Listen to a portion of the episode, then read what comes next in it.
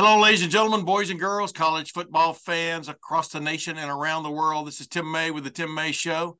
Um, well, we're just going to jump right into it. Uh, I had that. I don't like to say "uh," but there's a, there could be a lot of "uhs" in this because uh, what's going on in college football right now? What's going on in college athletics right now? We're gonna we're gonna jump in on that with uh with Spencer Holbrook of LettermenRow.com and On3.com, and uh, with our good friend Bill Bender of the SportingNews.com uh, tsn.com.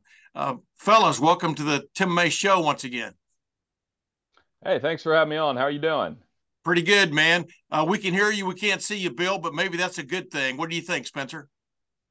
Uh, always love seeing Bill, so I think it's a bad thing. I also um, am anxious to hear what he has to say about Big Ten expansion because I, I feel like we might be on uh, similar wavelengths there.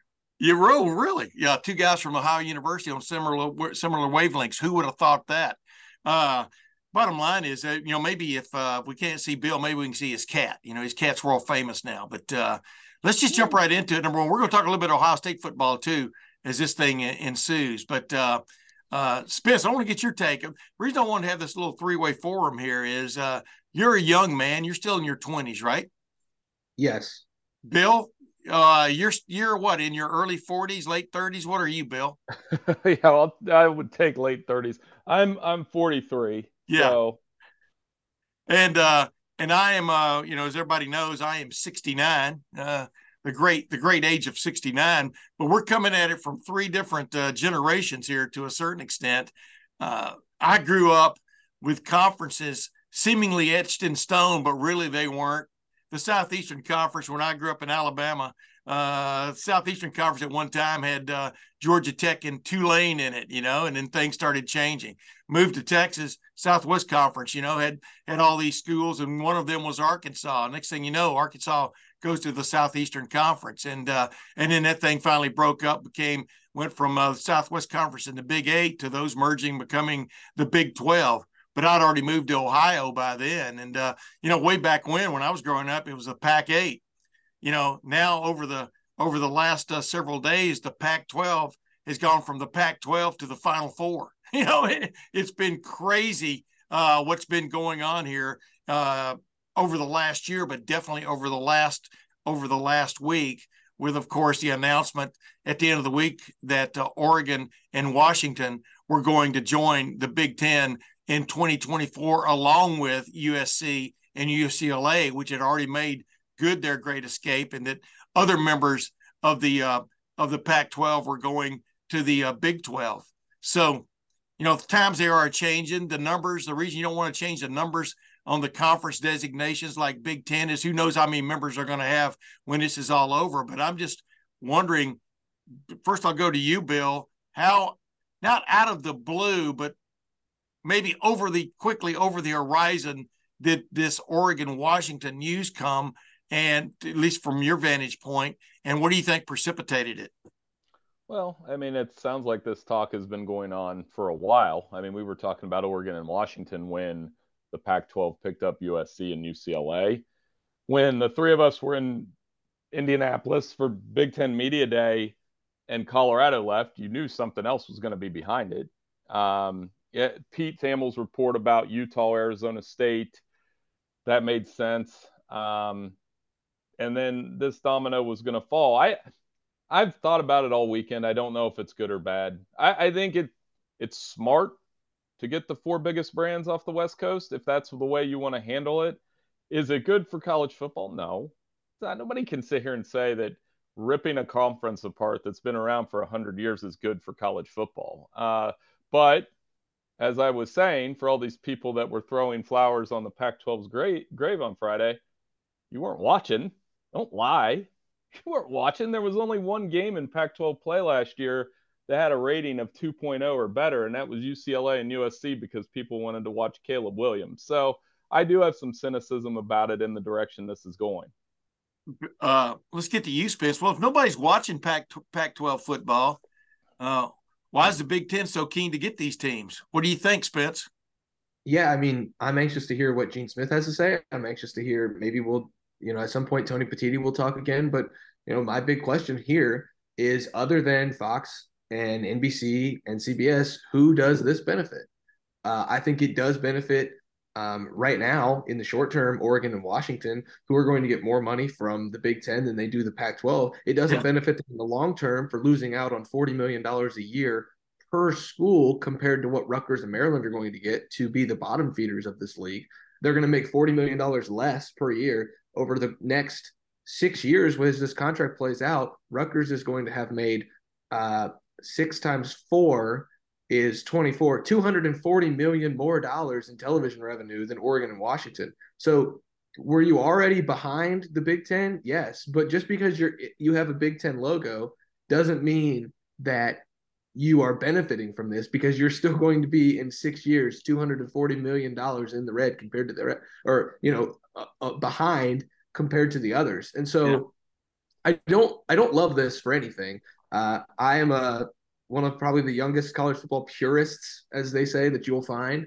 Um, I don't like all of this movement, but I'm almost resigned to it now. Bill, I, I, was like you said, I was trying to think of what to say this weekend, and it's it's it's a uh, a sad reality, but it is a reality, and that's just where we are. But I, again, I just I don't really see who exactly this benefits other than the networks who are pulling the strings.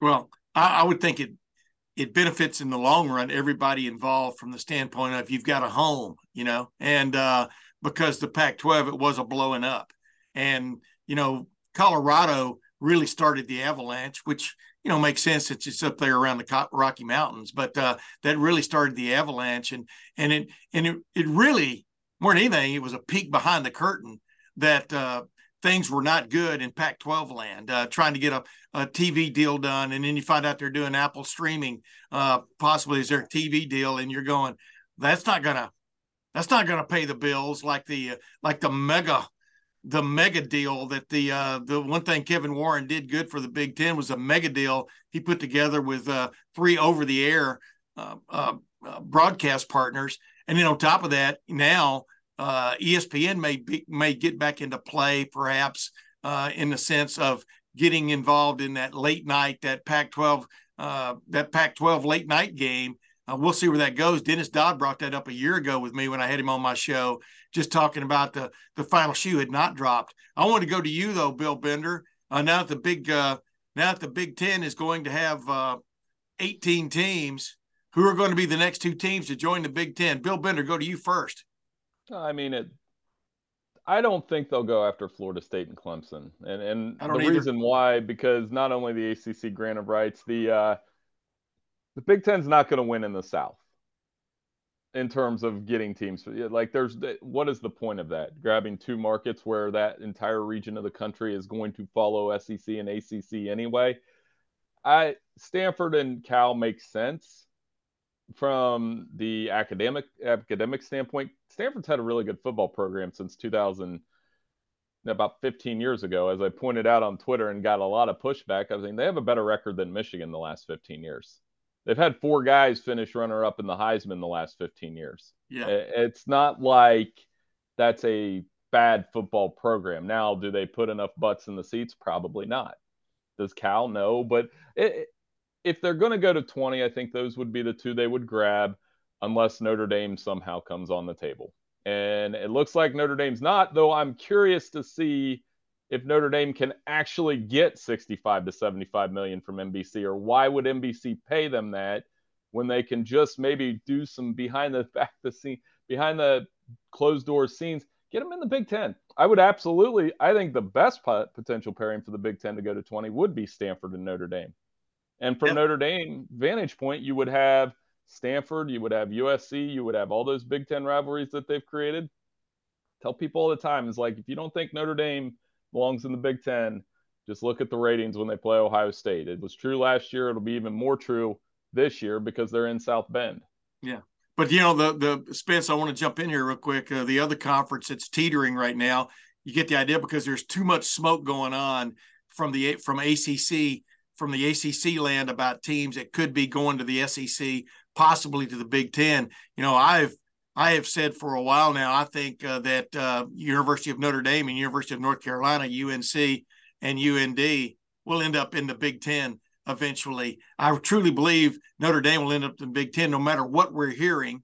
Uh, just you know, we were hearing two weeks ago at the Big Ten meetings that uh, Tony Petitti, the new commissioner of the Big Ten, had been charged with getting USC and UCLA up and going, uh, scheduling wise, and everything else. And in fact, there had to be something going on behind the scenes. But I really think, I really think most of the work was done in the, in the three or four days leading up to the announcement last week. So I don't think anything's out of the uh, out of out of happening uh, here in terms of who the Big Ten could add next. What do you think, Spence? I think that it is. It would be very wise for the Big Ten to not get into business with Florida State, considering the JP Morgan, the JP Morgan Chase News, the private equity firm, the the path that that university is choosing to potentially go down. I think the presidents and chancellors in the Big Ten would be very, very wise to stay as far away from Tallahassee as possible. And that's just one man's opinion, but I I look at the way private equity can affect sports and impact sports, and I say absolutely not. Uh, with that being said, there are two types of country club in the ACC. There's the Big Ten Country Club and there's the SEC Country Club. Even if you're in the ACC, you're one of the two. I think North Carolina is very much a Big Ten country club school. I think Virginia is very much an SEC country club school. So if you're going to add an ACC program, it would probably be North Carolina. I don't know how much Clemson does for you. I understand the national championships, won in the 80s, two now, but you know this is a this is a an entire athletic department endeavor for the Big Ten. Yeah, the Big Ten, believe it or not, does still care and value Olympic sports. The only program that can really help you in that regard, there are two. There's North Carolina and there's Stanford. Yes, but I I I do believe that Stanford and Notre Dame are the two most likely. I think they're the two that make the most sense from the Big Ten's strategic point of view. And truthfully, I, I don't think Cal is going to be playing major football in the next five to ten years. I think that that, that university has has shown, you know, this is a uh, don't believe what you say, believe what you do. Cal has done nothing to show that it cares about football whatsoever, other than take money out of UCLA's coffers uh, on this Big Ten move. And so I don't think Cal's going to be playing football. So I don't think you're going to have to worry about them. So you can, I, I agree with Bill. There's no reason to go fight a losing war in the South. Um, and I, I think that you you might as well go out west, grab Stanford, and then put a almost uh, you know an embargo on playing Notre Dame. Okay, Notre Dame, you don't want to be in this league. That's fine, but you're not playing Stanford, and you're not playing USC, you're not playing Michigan, and you're not playing Michigan State. And from there, Notre Dame will not have a choice. And I think that's where the Big Ten gains its leverage, where Notre Dame's had the leverage for over 100 years the Big Ten can very easily, with one fell swoop of Stanford, get the leverage over Notre Dame and then make this thing a 20 team league. Do I want that? No. But uh, do I think that's probably the best move here for Tony Petitti and the Chancellors? I do think that's probably where they should go with this. So what you're calling for is you're calling for the Big Ten to have a blockade, a blockade of Notre Dame, right? Uh, I don't see ahead. why you wouldn't do that. Why, like, okay, I agree. You you now are on NBC, just where Notre Dame is. You now have USC, who Notre Dame wants to play every year. If this thing goes to 10 on the Big Ten games, if you go to 10 Big Ten games, USC is not going to want to play them annually anyway. Yeah. And so, you know, you might as well fold them in, make them that protected rivalry, you know, maybe go to a two and eight model or, or something like that, but go to 10, tell USC you're not playing Notre Dame, and then see what Notre Dame does. Then the next step would be add Stanford and tell Notre Dame you're not playing Stanford either. Right. And, and, there you can you can really start to, to twist their arm and make them, you know, have you know, to choose between their own NBC contract or uh, you know, the Big Ten. You know who came up with that idea a long time ago, and Bill, you you probably remember this too. Uh, Spencer may be a little too young for this, but I don't maybe not because he studies history. Joe Paterno said that. He goes, Hey, we just don't play them. Meaning, uh, if the Notre Dame doesn't want to be a part of the Big Ten, you remember, we all remember when Notre Dame almost became part of the Big Ten uh, what a couple of decades ago, but their alumni were very adamant that they wanted to stay independent, whatever that means. You know, they're part of the ACC with all their with all their other sports and a tacit member to a certain extent of the ACC right now with their football program. So what what is independence? But uh, you know, uh, I think Spence has a good point. If if you go to almost blockade them, meaning uh, block them out of your scheduling, because let's face it, if you go to 18 teams which the Big Ten is doing, and perhaps to 20, you know, it might behoove the Big Ten to play to play 10 conference games and two and two out of conference games, uh, just to to make it more of a an, an intra conference kind of a relationship. What do you think, Bill? Well, Well, first of all, Spencer forgot the third country club, which is the Lancaster Country Club, where yeah. me and my high school buddies shot a minus eight in a scramble yesterday. And while we were doing that, all we talked about were all these realignment moves. And one of them's a Notre Dame guy. And he, uh, so I, I think with Notre Dame, it's a couple things. One, Spencer's right. If I was the Big Ten, I would absolutely try to block them or embargo them from playing those opponents. I think the problem with that might be NBC's involved with both. And their right. new athletic director is a NBC guy. And that's why I'm wondering if that's the behind the scenes stuff I'm talking about that maybe pulls them to the Big Ten. The other thing is some of these schools, what they're going to find out, what Washington, Oregon, USC, and UCLA are going to find out, and you know this, Tim, from being around the conference. The original Big Ten members, the Ohio State, Michigan, Michigan State, you know, those kind of Michigan State, technically not, but um, those fan bases still treat Penn State like outsiders. Yeah. And they treat Nebraska like outsiders. And they, they definitely, they don't, I don't even know what the word is for how we treat Rutgers and Maryland as Big Ten guys, you know? Um, yeah. So how do you think they're going to feel about these West Coast? There's some apprehension about it. The idea of Ohio State going out to Washington on November 11th when they've got Michigan two weeks later, right? Like those kind of hitches in the schedule. That's why I'm wondering – if you get Stanford, if you get Notre Dame, Tony Gerdeman kind of coined this term when we were at Big Ten media today. Two tens. You got two Big Tens, uh, Big Tens conference, um, and uh, I could see that. You know, you have two pods of ten, and that makes sense to me. You've got your own little AFC, NFC, whereas everybody's calling the Big Ten and the SEC the AFC. Well, the Big Ten would have its own little NFL within the conference. I don't yeah, think. Well, I came up with. I came up with Big Ten X two, or a Big Ten times two. So mm-hmm. I think that's got a little panache to it, a little bit of a, a, zing to it. Hey, uh, you know, before we carry on here, I wanted to get to uh, we've got a new sponsor uh, with on3.com and lettermenrow.com, a new sponsor coming on board, uh, gametime.co. And, uh, you know, for people are going to be looking for tickets, uh, definitely looking for tickets once this uh, Big Ten expands. But even this year, uh, with some huge games on board. And, you know, the place to go is gametime.co. And uh, uh, here's the reason why. This is the game time. This is the game time insert for the Tim May Show. We're going to be coming down in three, two, and one. GameTime.co, the Game Time app. It's a stress reliever. You're looking for those last minute tickets to a to a big time concert or you're looking for tickets to Ohio State football games, gametime.co, the Game Time app is the way to go. For example, you want to go see the Morgan Wallen concert this Friday night in Ohio Stadium. The place is going to be rocking, even though it's country. Uh, you got to get in price right now on the Game Time app of $138. Or let's say you planned ahead, which I don't do a lot of, but maybe you do, and you want to go see basically the premier Ohio State home game of the year, Penn State at Ohio State on October the 21st. The get in price right now is $158. And there's a good chance there's a good chance prices are going to go up the closer you get to that big showdown game. The bottom line is this is the fastest growing ticketing app in the country for a reason. You get images of of what you will be seeing from your seat before you buy those tickets. Uh, and you can buy those tickets in a matter of seconds and two taps and boom, you're all set. And the tickets are sent directly to your phone, so you never have to dig through your email. So download the Game Time app. Download it right now.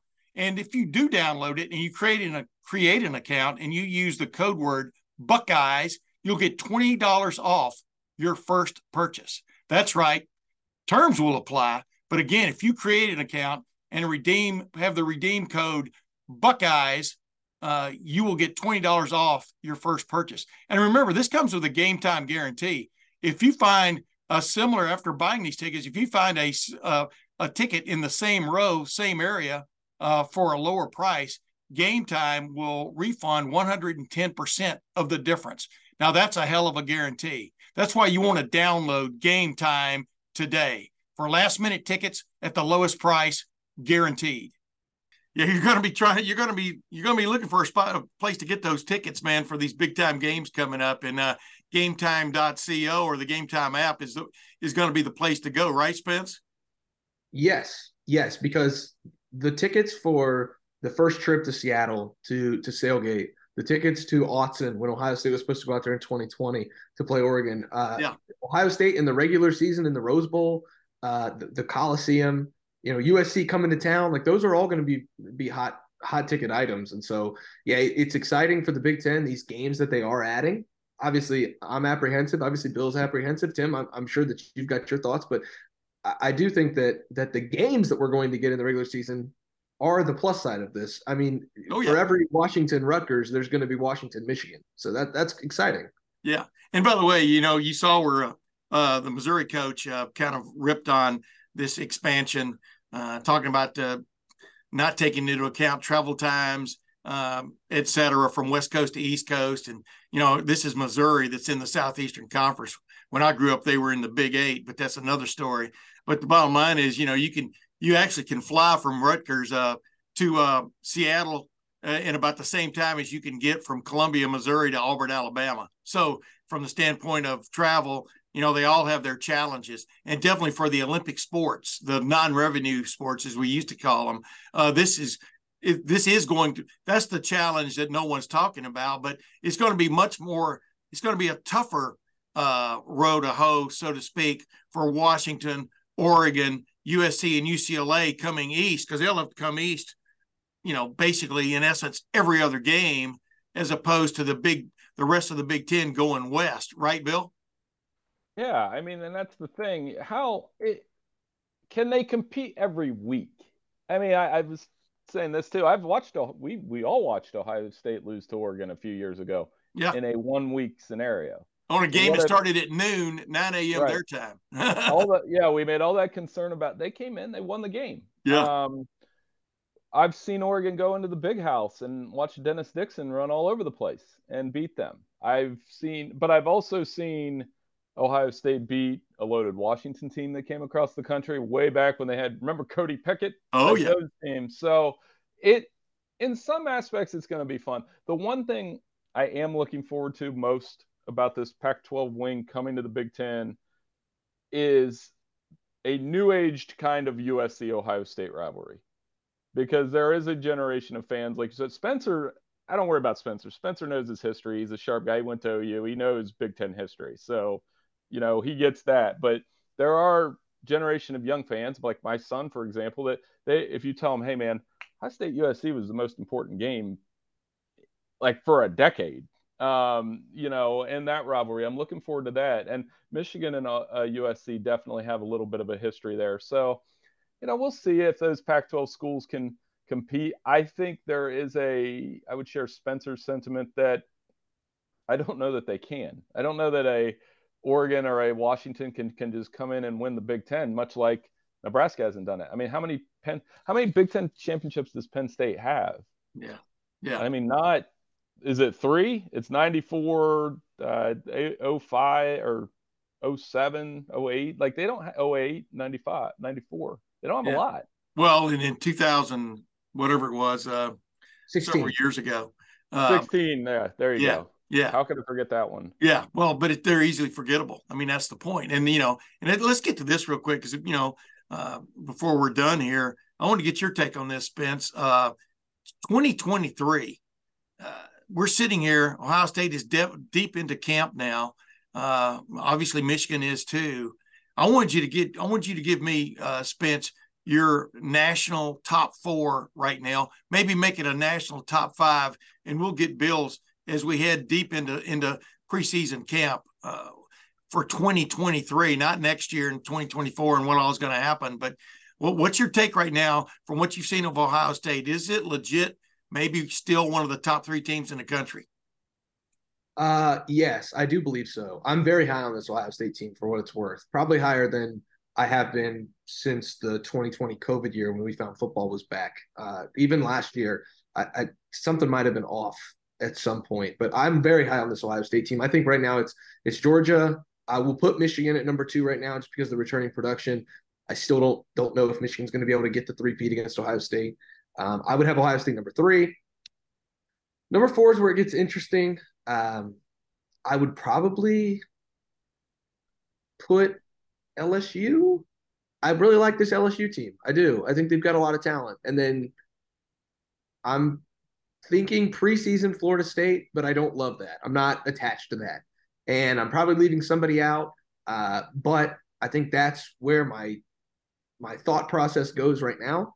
But that LSU Florida State game could be one of two things. It could be, uh, you know, at the end of the season, we look back and it's 12 and 0 versus 11 and 1, and we say, wow, that was incredible. Or it's a Texas Notre Dame rematch uh, from a few years back. Um, and it's you know six and six versus seven and five. So you just don't know. But yeah. but that's the preseason lean right now shows those five teams for me as like okay, if I if I had to do it right now, I would say that's my five but it's not a very confident pick in me saying that. Bill, interesting. You know, Billy leaves out Alabama, and number two, you know, then then then you look in this season, early season, LSU, Florida State, and you got you've got Alabama hosting Texas. Texas probably would have beaten Alabama last year. I know, you know, uh, you know, uh, I know, I know, I know. Ohio State would have beaten Georgia if Marvin Harrison Jr. hadn't gotten hurt. I mean, there are all these what ifs that happen, but obviously Quinn Ewers getting hurt uh, in that Alabama Texas game. There are a couple of games early in this year that are going to really are going to shake up or maybe uh, define that uh, that that top five. Do you agree, Bill? Oh, for sure. I mean, that Spence hit on it. The Florida State LSU game's huge. So the three big games of September: Florida State LSU, Texas Alabama, Ohio State Notre Dame. Yeah, I, I kind of group them. The one that has the most playoff impact, probably LSU, Florida State. The one that would create will create the most viral reaction Alabama Texas because if Texas somehow wins that game I'm just going to be writing for 12 straight hours much like last Friday. Um, and then the one that I'm actually most interested in is Ohio State Notre Dame because I want to see Notre Dame feels like they have a quarterback with Sam Hartman but that's a kind of a statement game for Ohio State you know for all the talk about losing to Michigan. And then should have you guys are right if marvin harrison doesn't get hurt that could go different but the fact remains they've lost. If notre if uh, notre dame pulls that upset you know what the heat's going to be on ryan day. If but then on the flip side if ohio state just goes to south bend and hammers them i think the narrative becomes ohio state's the team to beat in the big ten. So yeah. those are the three big games. Uh, my top five by the way so i can squeeze it in pretty much the same. Georgia Michigan. You got to give Michigan that number two spot because until Ohio State beats them, I would go Ohio State three, Alabama four. think we're underselling them a little bit. They'll they still got a ton of talent, and all their tough ones are at home. By the way, they play uh, LSU, Tennessee, and Texas at home. Right. And then I would go LSU based on the talent they have back. Those are the five teams. I don't know if I would stray past that top five, Tim, for a team that I believe can win the national championship. Other than maybe Florida State, I like them a little bit. Give me that top five again, though. I got kind of lost in your explanations there. Your top five are Georgia, and then what? Well, Georgia, Michigan, Ohio State, Alabama, LSU. Yeah, that's a that's a working deal. Uh, I, I, truly believe after the second September, or after the second Saturday in September, though, we may be talking about Texas in in that spot where Alabama is, because I I'm telling you, I agree with Urban Meyer. I think Texas is loaded from a talent standpoint, and if they can get that win on the road, man, that that changes everything, and uh, it also puts in perspective the expanding uh, the the expanding SEC, which is coming uh, also, you know, with Texas and Oklahoma joining down the road. But uh, I I would agree. I wanted to ask you this, Bill, because um, you're you're my semi regular irregular guest. Um, what do you think about Ohio State right now? I mean, what is your biggest question looking at it from a from the from the vantage point you have a little bit higher altitude than maybe Spence and I do? Well, I mean, the offense is going to be good. I, I, have no questions about quarterback, honestly. You know, uh, McCord or Devin Brown, probably McCord. It's not going to matter. He's going to be good. Their offense is going to score a ton of points. I think the offensive line will come around. I mean, the question is Jim Knowles and big plays. And how many times did we hear Ryan Day say they've got to eliminate big plays? And in these big games, the losses the last two seasons, you're looking at 450 and 500 yards given up, you know, over 40 points. Like that needs to change. And if you, in those big games, if you hold a team to 20 to 24 points, you're going to win. So I think in the big games, the big plays, it's Notre Dame, it's Penn State, it's Michigan. Those are the three games that if they win two or three, they're going to be back in the playoff. But you know, like you say, okay, you're going to win two of the three of those games. Most Ohio State fans are going to take, okay, or did we lose to Notre Dame or Penn State? Did we not? You know, they they're going to want that last one. And I think yeah. Spencer's right. Michigan hasn't beat them three straight years since I was in high school, and I in that golf outing, I was borderline bordering a 25 year reunion. So it, that will be a huge game. It'll be a lot of fun. Yeah, I know Bill Bender had to get going, man. He's a uh, busy man uh, with the sporting news and all. He's in demand with radio, TV, and uh, I think Broadway's even calling his name occasionally. Spence, what do you think? it wouldn't surprise me. That guy's everywhere. Uh, yeah. I've known I've known Bill since uh, I was a freshman in college. He, he helped me at, when I was at OU. Uh, you know, Bobcat through and through, and so it's always great to talk to him. Though he, he's one of the smartest guys you'll talk to about college football. Yeah, he and he's your he's a mentor. He's a great guy, and he's a mentor for you and a good friend of mine. We appreciate him enjoying us. But let's let's uh let's like Taffy, let's pull this Ohio State discussion out just a little bit longer, okay? Uh, you know, you and I uh, both hit the nail on the head that right tackle is the, is the position that we're concerned about in this Ohio State uh, offense, not quarterback. And, and did you get a sense of the of the practice we got to watch this past week and the, the tidbits we picked up on? Do you get the sense that this quarterback um, conundrum may not be um, as may not be as uh, a mystery as much of a mystery as maybe they're playing it out to be? What is your take on that? I don't think it's a mystery at all, Tim. And and you know, I was a little more dismissive of you and Andy. I will admit, in hindsight, that that this was a competition. I, I think Devin Brown did do a good job in pushing Kyle McCord, but the things that I saw on Thursday, even on day one, no pads on, I, I think there's a little bit of a gap there. And I think Devin Brown has done a really nice job in mm-hmm. trying to close that gap. I think the starting point on that gap was just too much. And the experience Kyle McCord has, honestly, the mobility kind of starting to surprise me a little bit. Kyle is much more mobile than even I gave him credit for. And I've been high on him since he was 16 years old. And so I do think that there's a little bit too much separation there. I think it would be wise if in the next two weeks, we're sitting here talking about the quarterback that has been named the starter and not just who will be named the starter, because I think taking that leadership role by the horns and, and really being able to run with it is something that's important for this team. Uh, a team that's stacked with veterans, you need your young quarterback, your inexperienced quarterback, to be able to be one of those voices along with those veterans, learn from those veterans as a leader. I think this this quarterback competition is is close to its end, and I think that, that the Buckeyes will be better for naming one sooner rather than later. Yeah, it's funny how narratives get get formed, you know. And I I was dispelling this idea that Kyle McCord is uh, is just a pocket passer and can't run or scramble way back in the spring. And I told you there was there were a couple of plays well, you you know you you were there too. A couple of plays we got to see. Number one, with him just taking a, a zone read option. Now, granted, he's in a black jersey and not supposed to get hit, but no one was close to hitting him. You know what I mean? Yeah. Uh, on one run around the right end. But it wasn't just that he kept the ball. He, you know, he didn't look like Tom Brady running. You know, he looked he looked the part. He looked athletic, meaning fast. Uh, you know, Michael Vick fast? No.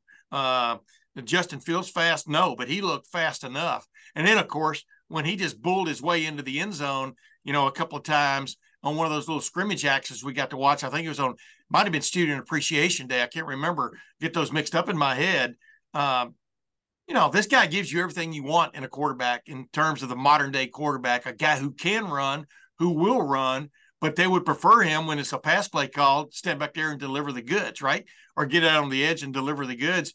And I think we're going to see him grow more and more uh, in that regard, not just uh, among the media watching, but among the fan base. You know, when they finally get to see him turn it loose. Uh, I, you know, is he just is he C.J. Stroud yet? No. Um, but man alive, they just want him not to make mistakes, not to throw the ball to the other team. And I think he, I think he has the temperament to uh, control himself, to be to be not nervous. For want of another term, uh, going into that opener at Indiana. You know, but like you said, uh, everything looks pretty clear to us right now. But there's still three weeks of camp left, and anything can happen, right? Yeah, and here's the thing, Tim. I I try my best not to to scold fans, to talk down to fans, to do things like you know what I mean. You know what I'm, I'm trying to say. because you know we do get to watch these practices and, and fans don't and I, sometimes i feel for fans not being able to although some of them got to watch uh practice this past yeah. weekend that was kind of yeah. cool for ohio state to do but here's the deal like i think ohio state fans perspective on offense shifted a little too much to the other way when they saw urban meyer running his quarterback ad nauseum for seven years ryan day doesn't want that from his quarterbacks almost to a fault where cj stroud was a a little bit of a statue for 12 games and then had to become a mobile guy against Georgia. But that doesn't mean he couldn't do it. Like, I don't think you need a real mobile quarterback.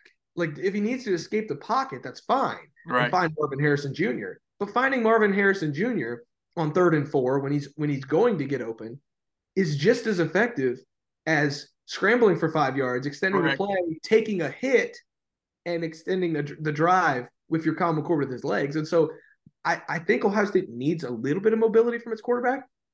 I don't think it needs even what they had with CJ Stroud against Georgia because the only reason they did that was because Jordan Davis was lining up on the other side of the field. Right. So that's my thing is like I don't know if Ohio State needs a Devin Brown mobility. I think they probably need the mobility Kyle McCord gives them, but I don't know if they need any more or any yeah. less. Yeah. And so that's yeah. where I like this quarterback uh, McCord. I, I think he's going to have. I think he's got every trait that Ohio State really likes in its quarterbacks. Yeah, and and and, and ladies and gentlemen, we're just sitting here. We're parsing really because I think Devin Brown is extremely talented. I think yeah. Devin Brown could run this offense probably as well as Kyle McCord. You know, we'll we'll we'll probably never know one way or the other. Uh, and you know, you you know, just for their sake, you hope it you hope things aren't aren't determined based on injury or or anything else happening other than just playing football. But I think Ohio State is in great hands in the quarterback position with his top two, and even Tristan Gebbia is a guy who's competent enough to go in there and run the offense. Uh, we we know about Lincoln Kienholz and the the freshman uh, from Pierre, South Dakota, uh, who's coming in uh, is learning the system right now. Much more athletic, I think, than than most people thought he was. You know, he just he won that Gatorade uh, National Athlete of the Year award, or he, you know he played uh, uh, for his high school. He played football, basketball, and baseball, and was great at all three. I mean, this guy's a pure athlete, man, and it's cool, kind of like watching him run around out there. But let, let's go to one other thing before we get out of here with this uh, show. Uh, we talked about on offense that one question you won't answered. It's got to be answered before the opener, September 2nd in Indiana. On defense, what is your one question right now that needs to be answered? It doesn't have to be a position, it can be I, a scheme. I don't have a lot of questions about the defense. And I think that's a weird wow. position for me to be in because the only other year that they've been good enough for me not to have a question is 2019. Yeah since then they haven't been good on defense. Every year I go into this camp, especially the second week of camp, scratching my head like, okay, what's this defense going to be? I think this defense is going to be wonderful. I really do. I think this is going to be a very good, competent defense, and I think there's a level of competence that's been missing the last few years. So that, with that being said, and I don't mean to be long-winded, I'm sorry, Tim. My biggest question is who's starting at safety. I, in a way, beat the drum for Cameron Martinez because of what I saw from him in spring ball. I thought he was excellent and he yeah. was reliable. And he took that blunder against Michigan and completely ran with it and used it to fuel his offseason entirely. Then we go out there on Thursday, and I he's not on the practice field very much, uh, maybe just limited for a day, maybe not.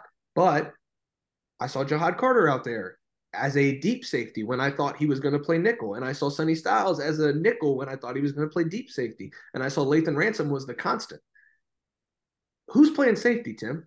And yeah. how many guys in this rotation on, at safety do they truly trust?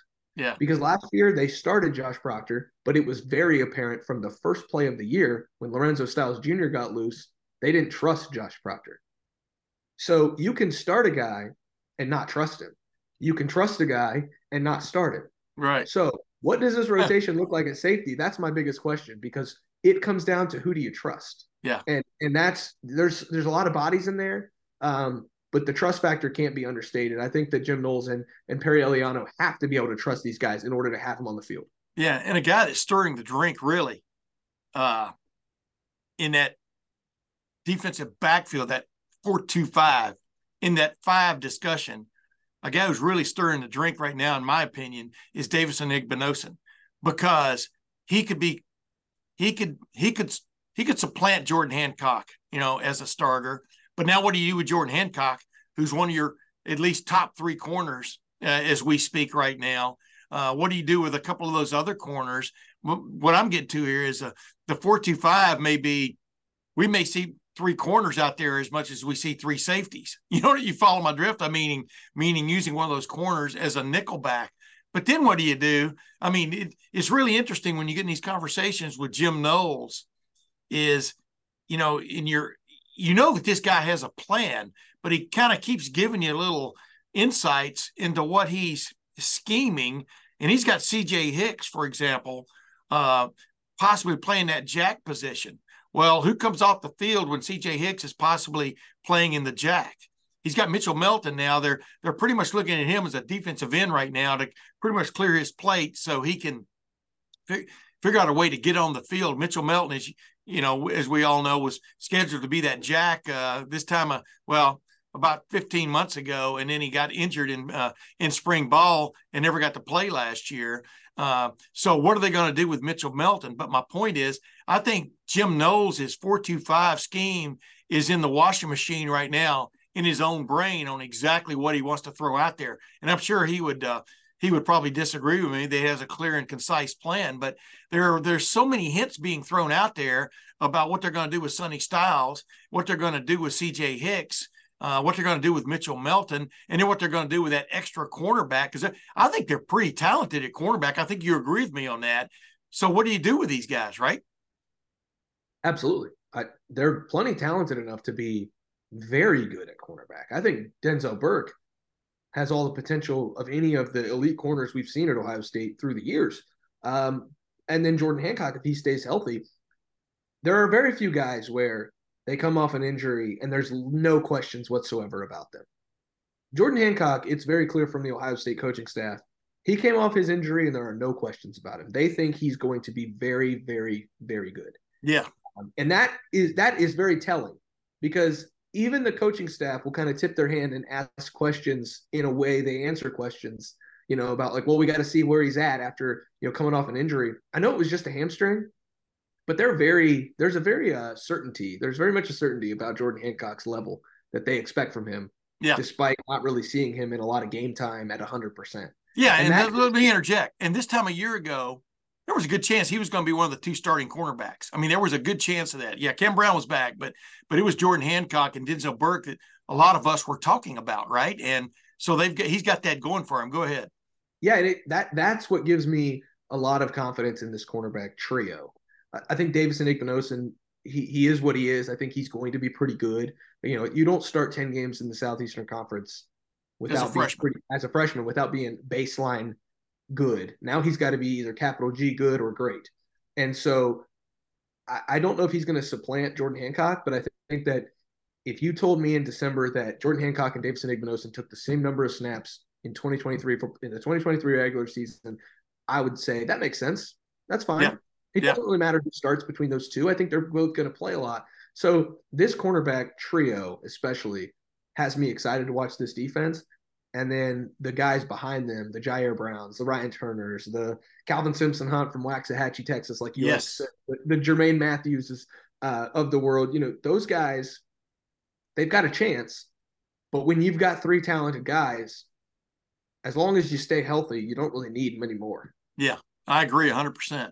Well, we'll see where this goes, Spence. I think it's, it's an intriguing preseason because of that, because, um, you know, they all know the Jim Knowles system now, 425, but I think that system is evolving, you know, and, Yeah. uh, and, uh, you know, and, and like you just pointed out, who, who is that other corner besides Denzel Burke? Well, when you looked up and Jim Knowles, the first day of camp, he named, uh, he named Jordan Hancock, I think, his silver bullet of the day.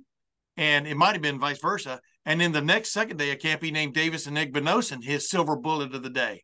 Of all the players that were available there to be named silver bullets of the day, wow, that kind of that that has to open your eyes a little bit on what uh, Jim Knowles is thinking about. He thinks both of those guys are quite capable, you know, along with Denzel Burke, right?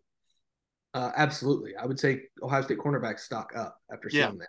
Yeah. Uh, definitely, definitely buying buying the uh, the boom on Ohio State at the cornerback spot. That that's a position that I'm not concerned about at all, and that's a weird position to be in, Tim, considering you know we haven't we've had quite a few worries about this cornerback room in the past. Yeah, and speaking of weird positions, being last thing, uh, you've got Marvin Harrison Jr. and Emeka Egbuka. Who's that third guy now? Is it is it Julian Fleming or is Julian Fleming? I mean, uh, I don't know that wide receiver room, man. Carnell Tate and Brandon Inniss are the real deal. I know we've only got to see a limited amount, but Carnell Tate, I saw enough from him to know he's got to play. I saw enough from him in the spring to know he's got to play. Who's that? If they put three wides on the field today, well, I guess it, I guess it probably would still be Julian Fleming, right? But this is a this is a big camp for Julian Fleming. Agreed?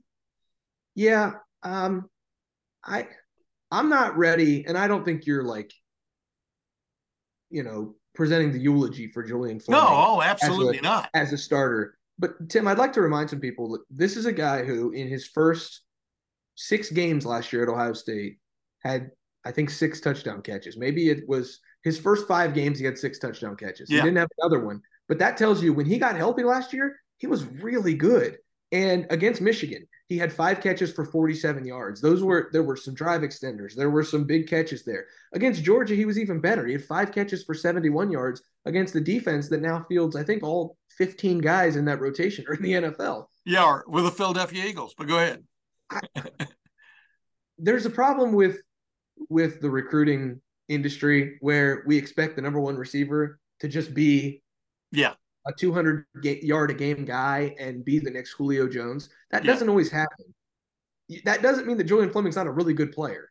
And I think people have maybe forgotten, even though the last time they saw Julian on the field, he had five catches and five catches against the two best secondaries they played all year. Yeah. He was good. And so I think there are people who have kind of forgotten that.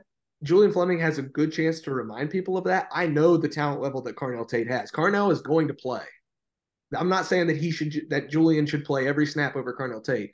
I do think though people have a little bit maybe sold Julian Fleming a little bit short here in the preseason. He's the the the surefire number three right now. And I don't think it's even close. Yeah. I know Carnell is really talented, but there's a little bit of uh let's take a step back for a second and realize how good Fleming has been when fully healthy. Now, if he's not healthy this season, I think it's Carnell Tate's time. Yeah. But but that doesn't mean that you know a healthy Julian Fleming is going to be off the field for uh, you know freshman Carnell Tate. Yeah, and I brought that subject up as a in, in a provocative way because I wanted to see what you had to say because there are guys that when you start talking about this football team, you forget. You know, I mean, when you start talking about the talent, you forget. Uh, and uh, and I think Julian Fleming is one of those kind of guys. I mean, Jayden Ballard, you know, I was being facetious about Julian Fleming a big August. This is a huge August for Jayden Ballard to prove yes. that he belongs in that rotation also, because we know his upside. And we also know that he hasn't gotten on the field on a regular basis, you know, per, perhaps because of reliability situations. Uh, you know, by reliability, are you doing the right things uh, when the play is called, so to speak, you know? And uh, so the talent on hand there is going to be interesting to watch Brian Hartline uh, run herd on that group, along with being the offensive coordinator. You agree, right? Yes, I would agree. The first point, even more so, that it's a big, big training camp for Jayden Ballard um, because again, Carnell Tate and Brandon Inniss aren't going anywhere. Yeah, and so it's it's just one of these things where Jayden Ballard has a lot of talent, but in this wide receiver room, it's not even availability being the best ability. Um, because if you're dependable when you are healthy, you're going to get a nod over a guy who's not dependable. And so the best ability in this wide receiver room is dependability. Brian Hartline looks for it more than anything competence yeah. and dependability. Julian Fleming, when he's on the field, is dependable. He might not always be on the field, but when he's there, you you can count on him. Um, Carnell Tate, I think, is slowly creeping into dependable. I haven't seen him really drop a pass yet. And we watched a lot of spring ball and we saw a lot on Thursday. You know, Brandon Inniss, I think, is going to get there eventually. I don't know if he's quite there yet, just as a freshman. Jayden Ballard has not been the, um, I won't say he hasn't been dependable, but I think there's a level of of dependability you have to to get from him in the next 20 days before. Yeah, I think we I think we all thought he had a really strong spring. I did. Yes. I mean, I thought he had a great spring, And but like you said, you start looking at this guy and this guy, and you start hearing about this guy and this guy, and you forget about this guy, you know. And uh, and that's what I wanted to bring up with you. That's why I was trying to be brought up Julian Fleming because you know you talk about those top two receivers. I'm talking about regular fans do, but then they think, okay, well, you know, uh, I want to see this young guy play now. You know, like you're talking about because he's so ballyhooed. I mean, Carnell Tate's, for example, Carnell Tate's catch radius is pretty substantial, meaning his ability to catch a ball you know, uh, much like Marvin Harrison Jr. It reminds me of his catch radius. And so those are the things that wow you. But Julian Fleming definitely has put in the time. He's shown the loyalty. And uh, last year, like you said, when he was called upon and he was healthy, he delivered for the most part, right? Yeah, and you know he hasn't lost any of that speed. I'll tell you that much. Yeah, like he has, he still will will forever be the the receiver who caught C.J. Stroud's longest ever touchdown pass. Yeah, 76 yeah. yards against Iowa, and that's because he got behind the defense because he's so fast. Yeah. And so that, Tim, if, if I just can add that, that's where I think Jayden Ballard runs into a little bit of trouble in this rotation. Is Marvin Harrison Jr. can go get a deep ball, um, you know, and get behind a corner. We saw that against Michigan on that 41 yard uh, go route from CJ Stroud. Yeah. Emeka Egbuka is a burner. He's fast enough where he can get loose and get in the secondary. Julian Fleming has not lost a bit of his speed. He's even gotten a little faster, I think. He can be a burner if you need him to. None of these guys are really asked to very often, but everybody knows Jayden Ballard for his speed. But the difference between four three and four or four three five and four four zero is not very much, especially in football pads. Yeah. And so I think that's where Jayden Ballard might run into a little bit of trouble is if all of these guys are just a bit slower, maybe even just as fast as him, there's no reason to have a guy who you view as specifically a burner on the field when the other guys may be able to do a few more things on top of just being a burner. That's where I think the trouble for him runs in. But I think he can also have a good training camp like he had in the spring and and find a, a role uh, in this receiver rotation. It's just going to be up to him to do it and show Brian Hartline he deserves to be on the field September 2nd. Agreed.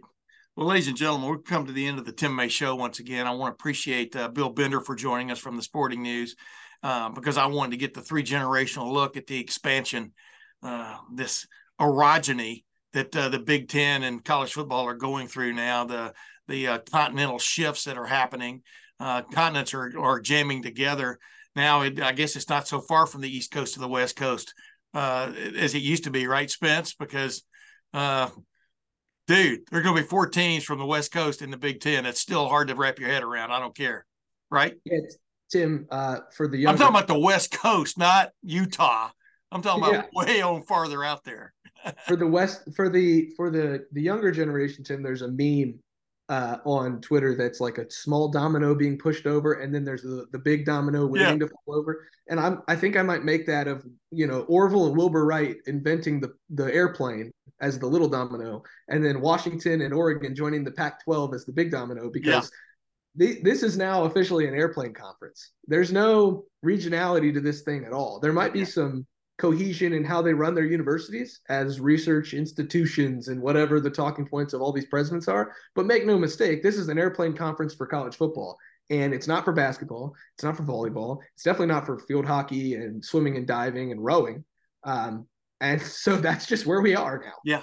And, and when it when it breaks apart, it'll be a lot better because yeah. the other programs can go back to playing their regional rivals, and the airplane conference can just be for college football. Yeah, and when we saw Texas and Oklahoma announce they were going to the SEC a couple years ago, and then we saw uh, USC and UCLA announce they were going to the Big Ten, uh, you know that that just knocked that knocked the feet out of both of those conferences, whether they want to admit it or not. And definitely the way you were seeing the the uh, the TV broadcast things being uh, being discussed out in the Pac-12. You know, what have you got left that, that's worth us giving you X amount of money? You knew it was a matter of time before the before the Big Twelve. Uh, it's more of an explosion, right? Because pieces went out of it. Yeah, an implosion is when everything goes in in interior. Uh, but it, it exploded right there, and now you've got four teams left. That's just man, it's just it's just for a guy like me when I grew up with the Pac eight, and then it was a Pac ten, and it was a Pac twelve.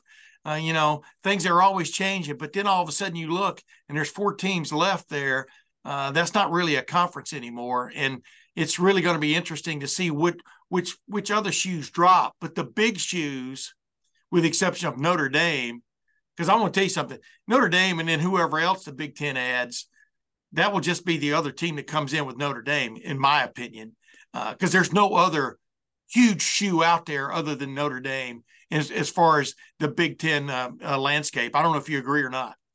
I definitely agree, Tim. And it it's sad to be doing the funerals for the Pac-12, but like Bill Bender said, if you unless you're a, a nutcase like all of us who stay up at 2 a.m. watching Washington State, Arizona State just to say we did it. Yeah, um, pretty much. Um, hey, you know, did you then, say, yeah. Yeah, and and then wake up on Sunday feeling like we're terribly hungover, but it's really just our eyes can't stop watching football. Nobody was watching, and so yeah. you can you can uh, you know eulogize and and wear the black veil for the Pac-12, but um, you know it's not like you were walking around beating the chest for Oregon State. So no. this is it's just so crazy, Tim. I was actually, if I can just add one more thing, I was reading a story from 2010 that I think was shared on Twitter or wherever and it was talking about how Larry Scott and the Pac-12 had signed the Pac-10, I believe it still was then, had signed the richest TV deal in history. Yeah, and it was ten years for a billion dollars, and every school or a couple, a few billion dollars, and every school was going to get twenty-five million dollars a piece, and that was earth-shattering news. Yeah. The explosion from all of this hasn't really come from anywhere other than inside these these schools' own house, where not even 12 years ago were Ohio State and Alabama and Florida State making $20 million off a TV deal. Washington States and Oregon States were outgaining them in that TV revenue. Yeah. And all of a sudden, the SEC and the Big Ten are making upwards of $70 million a year in just 12 years. Yeah.